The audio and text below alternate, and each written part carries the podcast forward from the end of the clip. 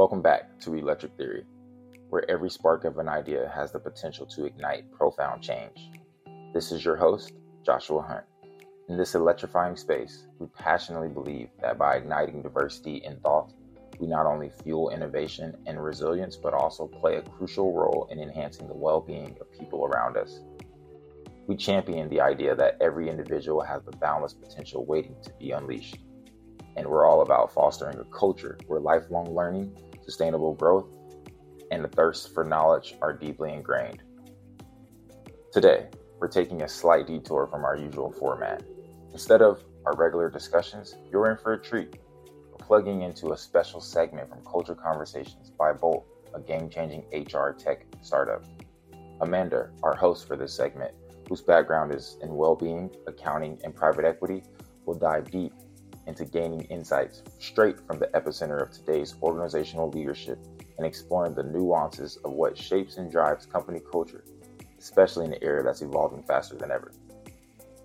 And our special guest for this electrifying conversation, a true visionary in the realms of hospitality and real estate. With over two decades of unparalleled expertise, we proudly present Kevin Lillis, the poised CEO of Hospitality Alliance, a titan in his field. Kevin's insights promise to be both enlightening and captivating.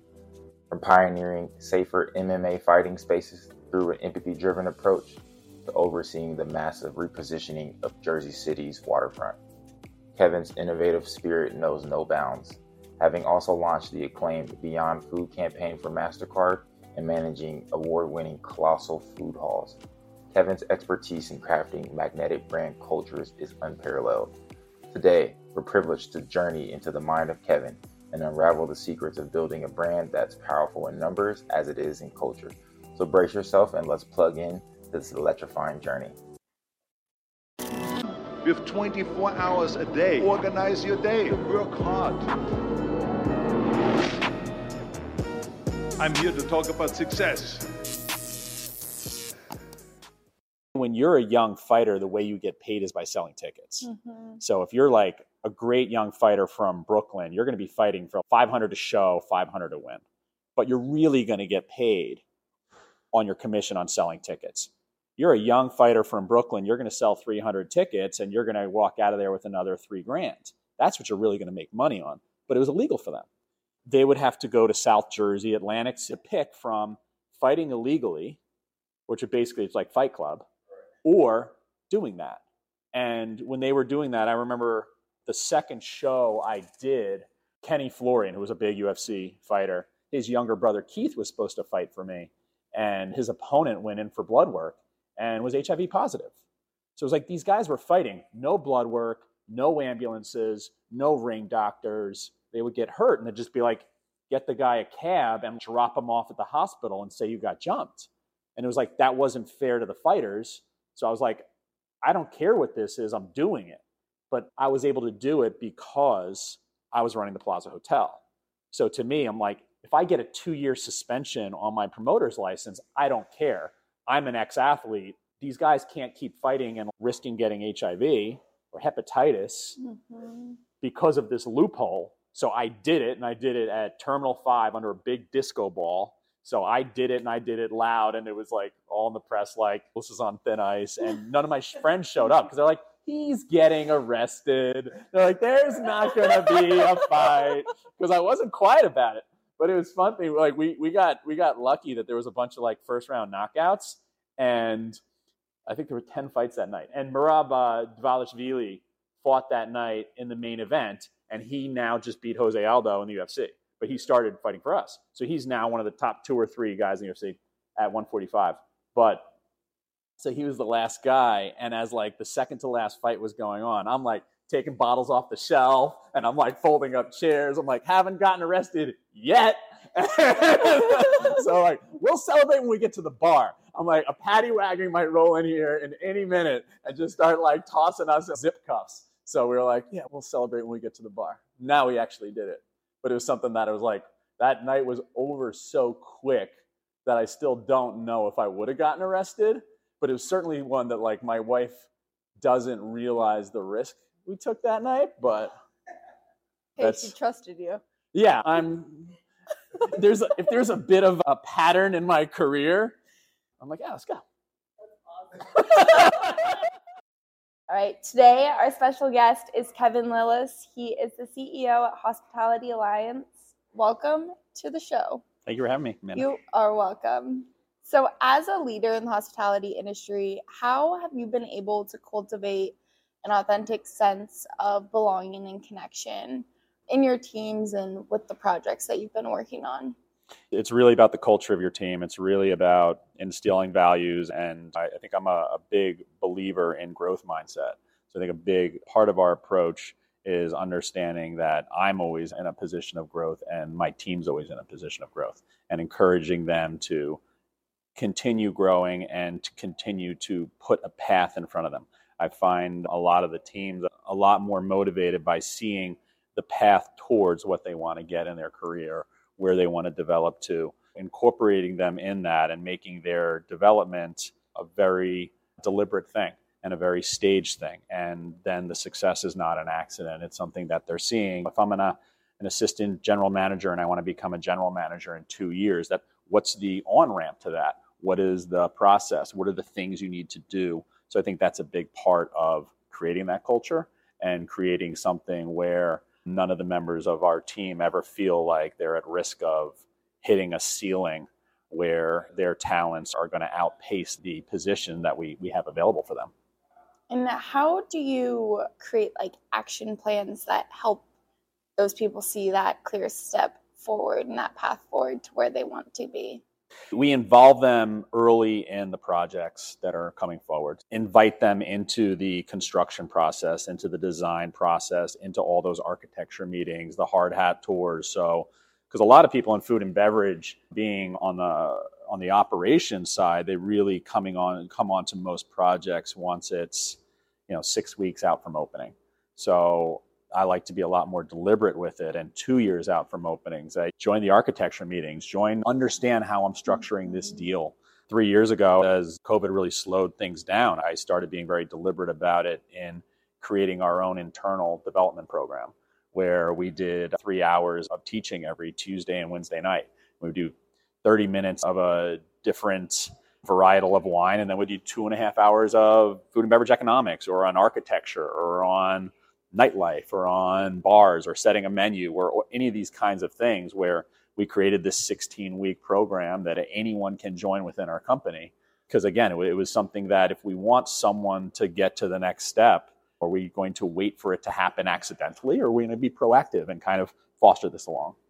So, that kind of engagement that you are trying to develop early on, how have you seen that then play out on the success and the retention of your teams once the the grand opening did happen and the restaurant or the bar, whatever project it was, was opened. I found it to be much more successful than just something of really separating. I think it, I think it's kind of like thinking about what the employee needs as opposed to what the company needs and and really thinking of them in, in much more of a of a tied thing. I mean, in, in a way that it's kind of like I work for my team as opposed to my team working for me, where it's if someone's a great team member, I don't want to lose them because they're pregnant. One of our strongest team members now has a one year old, and she's been in the really on the bar side of things for the last 12 years. I'm not going to lose her just because now that she has a one year old, she's not going to be able to be so much in the bar side of things. So we started deliberately training her towards more of a daytime role, more of an office role. So it's something that when people are part of your team and they're valued, it's really being trying to be ahead of it as much as you can. And I think a big thing with us is we don't we don't covet knowledge. I don't feel like the things I've learned or that our senior team have learned are really ours to, you know, to hold. It's mm-hmm. something like we're not a need to know company. If I learned it and we're in the business of taking care of people, I've always said to, to our team members, if I taught them something and they opened up their own competitive restaurant of mine and paid their paid their kids way through school and fed their families and achieved their dreams that I would be the happiest person for them at the opening party and be proud that I could help them do this and help them take care of their community and help them help their team pay their bills. Mm-hmm. So for me, I don't feel to, to us in the hospitality business, it's kind of like the revenue, the being financially successful. It's kind of a, a perversion of what we're attempting to do. We're serving the community. I'm serving my team, and by having a team that is motivated and authentic in what we're trying to do and what we're trying to achieve, guests are going to reward you with loyalty. Mm-hmm. But it's mm-hmm. not the other way around. If you're just doing something to make money, not because the community needs it or because you're putting a team member in a position where they're happy and they're doing what they like to do, you're not going to reach that financial success. So, how important then is it being in the people's people's business to be taking care of and making sure that your employees are well taken care of and engaged and feel like they they feel like they're a big part of the teams and they can go take care of the other people in the hospitality space. It's everything. It's everything. It's I would be foolish if I thought that I could majorly impact the culture myself. It's it has to be structured in a way, it has to be in a way where they're financially aligned with us. They are participating in every way the way I am. And it has to be started from the system. It can't be do as I say, not as I do. It can't be you know the business is is very successful they don't participate in that. But i really want them to learn these lessons that are good for the company but don't necessarily have any impact on them. That doesn't work. Mm-hmm. so it's something that you really need to create alignment and maintain that alignment.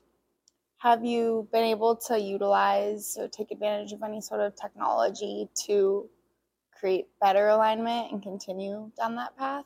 Sure. Uh, we, we, we track our guests um, the point of sale software in the food and beverage business has gotten massively improved mm-hmm. over the last 20 years, where we can see we can see what different servers are doing.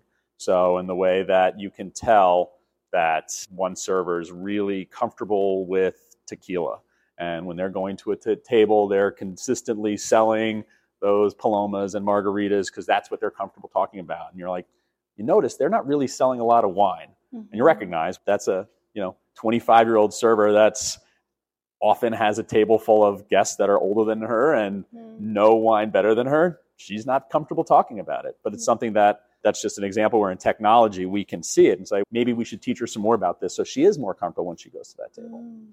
but it gives us a better window as to you know what's going on with server 23 oh understood maybe they need some help here maybe they could upsell there maybe they could get more tips by doing this but it's something that it's just kind of continuing to communicate and, and foster their growth. And that falls kind of into services of consulting that hospitality hospitality alliance offers mm-hmm. what have you been seeing as like the biggest challenge the hospitality industry is facing as a whole right now as a whole i would say that we're big study you know i'm, I'm a big student of data and what we really have, have seen in the last, I'd say, 125 years is that up until pre COVID, average life expectancy was going up every year outside of world wars. And then it started to dip before COVID. And it started to dip because of suicide and overdose.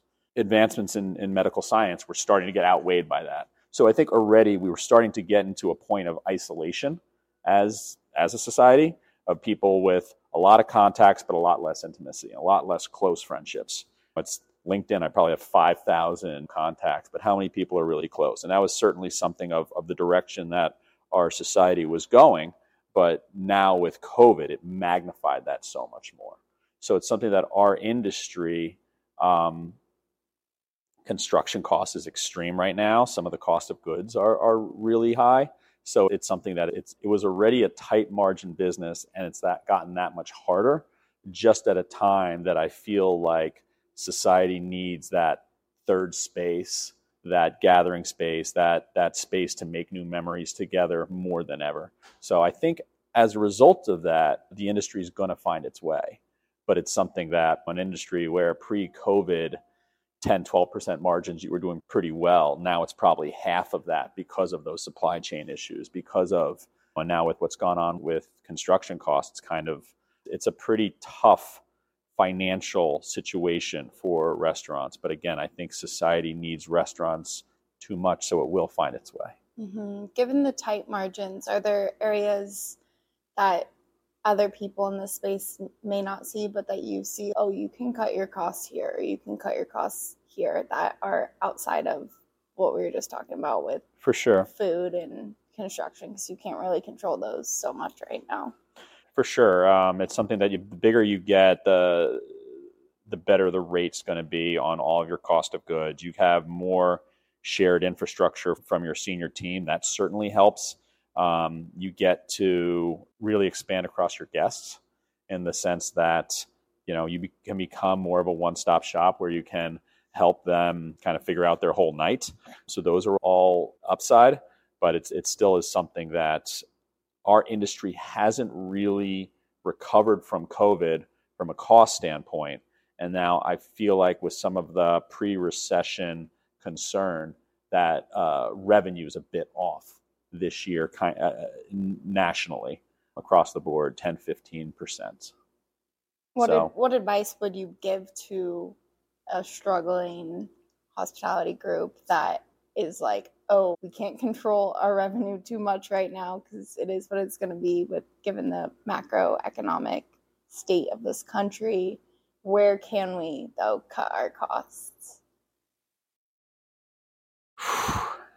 where can we cut our costs? That's a tough one. It's something that some of the approach some have is having less of a personable interaction and service experience. And it's something you can do, but some it's something that to me it's kind of short-lived because kind of like the ghost kitchen side of things, and that's kind of the direction that a lot of people are going. But I think it that doesn't solve that need for hospitality and human interaction, and it's something that candidly your service people are primarily tipped anyway so they don't have that much of an impact on the p&l mm-hmm. your kitchen staff has, has a bigger impact your management team has a bigger impact and your cost of goods. It's something that chicken and eggs were both spiking last year and we couldn't get eggs in grocery stores and now eggs are very cheap again so at least that's helped i'd say. Start selling more chicken and egg sandwiches yeah. Beef's expensive right now. Chicken? Chicken's cheap right now. oh my goodness. I love it. Okay, awesome. So, as the founder of the Coalition Against uh, Domestic Violence, yeah. how have you been able to act as a liaison between the community, the hospitality industry, and what exactly is your role? We founded this during COVID. We were feeding kids at uh, Cook's Children's Hospital, and we found that there was more child abuse deaths in a month than there usually are in a year. So that was kind of the start of it. And then I had several servers of ours that I feared were in abusive relationships. And one of them was attempting to leave to leave her partner, but he had been the only one on the lease for the last five years. So it was something that I didn't want to be just the 50th person to say you should just leave them. It's not so simple. And if you have children, but it's even more the financial ties. She had never been on a lease before. He controlled the bank account. The level of control did not stop at, at the physical aspect. So it was something that the abuse went that much further. We tried to actively get her an apartment so that she could get safe. But that was something that at, at a time during COVID, we've already been, we've always been very philanthropy driven. My my partner when we started the company, but in COVID, as margins got really tight, it was hard to do that, and it was something that it really was giving me trouble sleeping. Mm-hmm. It was mm. something that I just kept racking my head about it. That I'm just like, this is such a huge problem, and it's like best kept awful secret in the country. It's this thing that it affects one in four women in, in the country and one in three in Texas. And it's something that you're sitting there in the dining room. Three women probably are in an abusive relationship right now in that restaurant. And it's something that if they knew they weren't alone, they wouldn't feel like it was their fault. If they knew they weren't alone, maybe they could feel they could talk about it. So something that during COVID, when we were in this financially strapped position, I one day kind of realized we don't have the capital to do the donations to handle this. And I'd realized in talking to my staff, I am ill equipped to be someone to counsel a woman going through this. Whereas the people we were working with with Genesis Women's Shelter were incredibly talented and, and trained in, in handling this, recognizing kind of the limits of what we could do, Mhm. but the uh, potential of what we could, which was we have a lot of restaurant relationships and we can print stickers for free and I'll create your training manual for free and we'll create a system. Mhm. And that's what we did. And then it, it spread across about 40 restaurants in Dallas and it spread into Minneapolis and Las Vegas and New York. But it was something that our thinking was if a woman sees this once, she might still feel like it's just a, an off thing. Because, but if she sees it three or four times, recognizing this isn't just a, a her thing, and and it's something that we kind of feel like we have an opportunity, but also an obligation as that third space. If she's in an abusive relationship, particularly if she's working from home, where's she going to look at this stuff? She's not going to look at it on her work computer. She's not going to feel safe looking this up at home. This is the only opportunity for her to encounter this information. So it's something that we started it. And candidly, I've been with my wife for 18 years. So I was pretty ashamed of how significant the problem was going on right under my nose with me not Mhm. recognizing it. And I have a six year old girl, so that was certainly a, a part of it as well. But it was something that as soon as we did the program, we had an, an incident.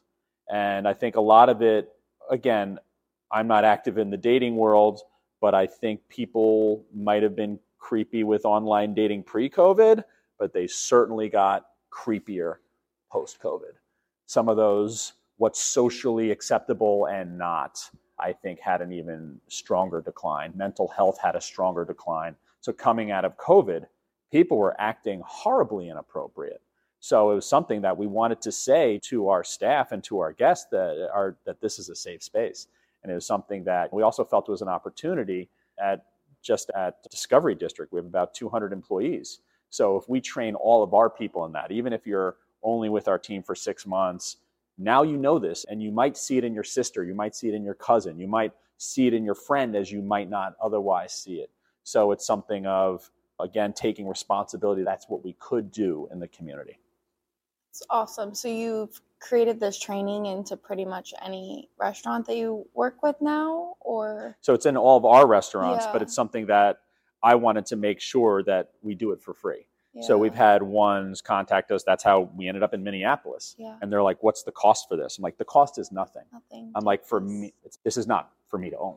Yeah. If someone, so I wanted to put it online even, but the, part about it that was unique is I wanted it and, and knew it had to be unique to each restaurant. Mhm. I think like years ago, Hooters did it with the angel shot, but it's really not realistic. If a woman is there with a guy that she's really intimidated by, is she going to say this phrase that is so well known? What if the bartender doesn't respond? What if he knows and the bartender doesn't? Mhm. Every one of the restaurants has a different thing. Is it a drink that's not on the menu? Is it asking if a pitcher that played last night played? Is it asking the score of a game? Every location is different. Mm. And to us, that was kind of a key of it. It's something where we get them safe and get them out, but also can connect them with a shelter. Yeah, and shows how much you value safety too, which I think is core and paramount to the foundation of any sort of team or any sort of environment, and especially given that you work with so many different restaurants, like that's paramount to being able to continue to function. if someone's unsafe, any of the positive things we're trying to do are completely lost. Mm. We have a great drink. You feel unsafe. You don't care about my that great drink. Mm-hmm. If you don't feel safe, there is nothing else. It is the hierarchy, Maslow's hierarchy of needs. You're like, Mhm. you are not getting to that's a tasty meal if you are unsafe. But Mhm. you can't move on to three or four if you have not addressed one or two. And being that most restaurateurs are, are male, it's like you're neglecting female guests if you're thinking you can just move on from that. Just because you feel safe doesn't mean that she feels safe. Mm. You need to make sure you've addressed this. Mm-hmm. But it, it was something that, again, I'm very happy of what we've been able to do, but it's something that I'm also very ashamed of how unaware I was to it for the length of time Yeah. that it was. Thanks for taking action now that you do have that Thank you. awareness. Do you believe that a growth mindset is something that can be learned, or do you think it's innate and you're either born with a growth mindset or a fixed mindset? No, I think it's something that's learned. I really think it is. I would say it's something that I've been very conscious about developing and fostering, not only myself and but my team. And it's something that occasionally some of my I have some very talented team members who um, consistently execute on a certain level and they feel they're fixed when I see much greater potential in them and I'm pushing them. So sometimes it's sometimes am I fixed about them or are they fixed about themselves?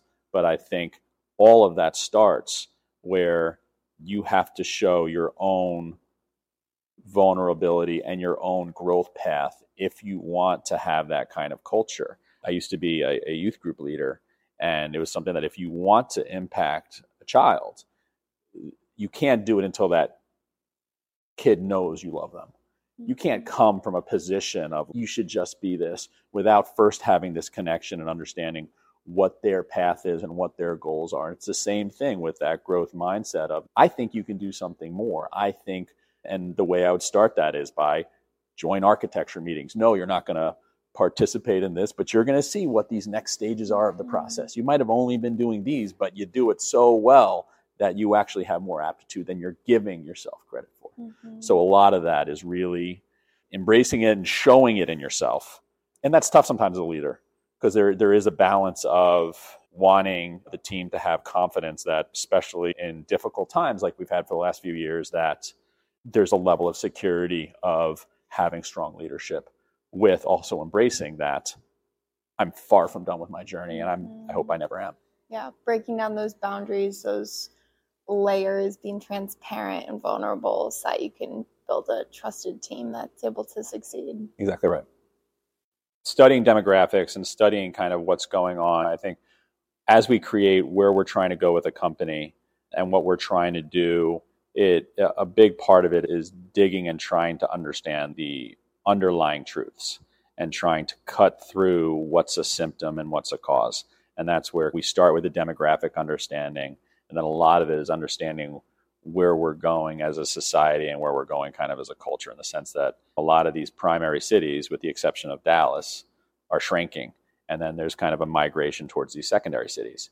And what that's going to mean for us as a society because I think people don't want to move rural. They still want the amenities of an urban environment, but they don't want to be in the kind of cost of living and quality of schools in New York City, in Chicago, in LA, in San Francisco.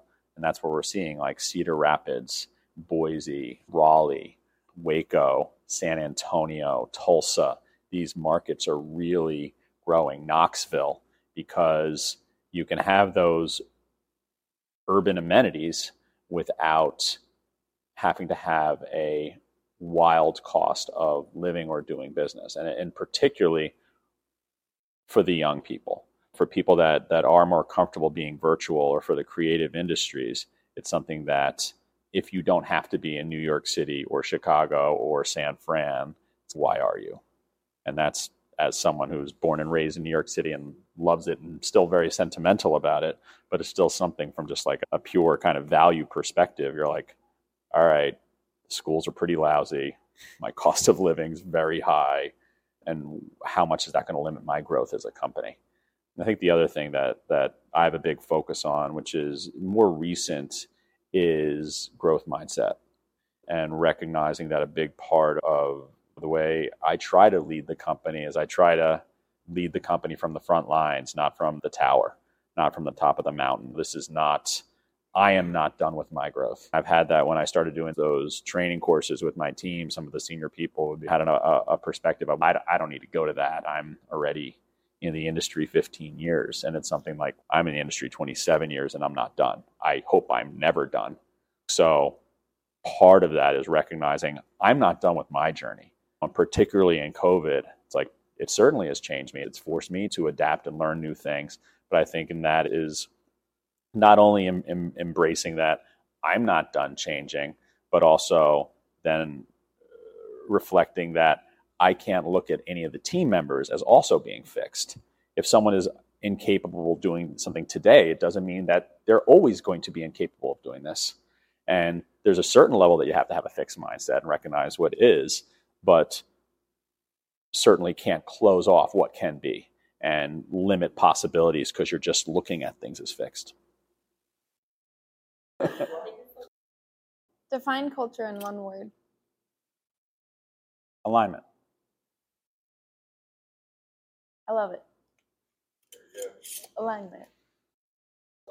All right. So the last guest left you a question. It is the white piece of paper. All right. Did, did they know who I was or no? No, they do not. Read the uh, question. How has a challenge in your personal life influenced your ability to solve a professional challenge? I would say my my brother is in federal law enforcement, and in 2008, he went down in the line of duty. Um, maybe this isn't a good one, but he was he was in a coma, and he had to learn to walk again and talk again, and fought his way all the way back mm-hmm. into the office and the position, and now has continued and continued to get promoted within that. But that was that's my only sibling. And it was certainly something that I think made me a more vulnerable leader, made me a more, and I think recognizing that vulnerability is power. Being shut off and locking it down, frankly, I think is less confident and weaker, but it is something that seeing my brother push through that and endure that and come back from that was something that kind of forced me to recognize that struggle was inevitable. Factors outside of your control are inevitable, and it's really about how you handle them and how you come back from them and what you do next with the challenges, the external challenges that are that you're going to be faced with. Mm. Control what you can and release on what you can't yep. and be at peace at what you can't. That's, a, I think, a big thing for leadership, and that a lot of leaders are naturally control freaks. Mm-hmm. But you want to control as much of the variables as you can, but there's still always going to be things outside of that. And you come into each situation with a plan, but particularly as we've seen with the last three years, all that can change. And you shouldn't mourning the loss of the plan should not prevent you from seeing what the new opportunity is in the field today. Mm-hmm. And I think that's something that I think it's natural for leaders of I was going to do this and this, but what now? You were dead set, you're the quarterback and you were going to throw the ball to that guy and now he's double covered. That means someone else is open. So don't miss that open mm-hmm. pass because you're so fixated on the loss of that thing. That ball was absolutely going there. Now it's not. So, what as a leader are you going to do about it? Mm-hmm. Pivot. Have to pivot every day. You're going to do the best you're going to do today based on what the options are in front of you. Mm-hmm. Thank you. Thank you. Was another good day. We had another good day. And if you line up enough good days, fuck around, have a good life.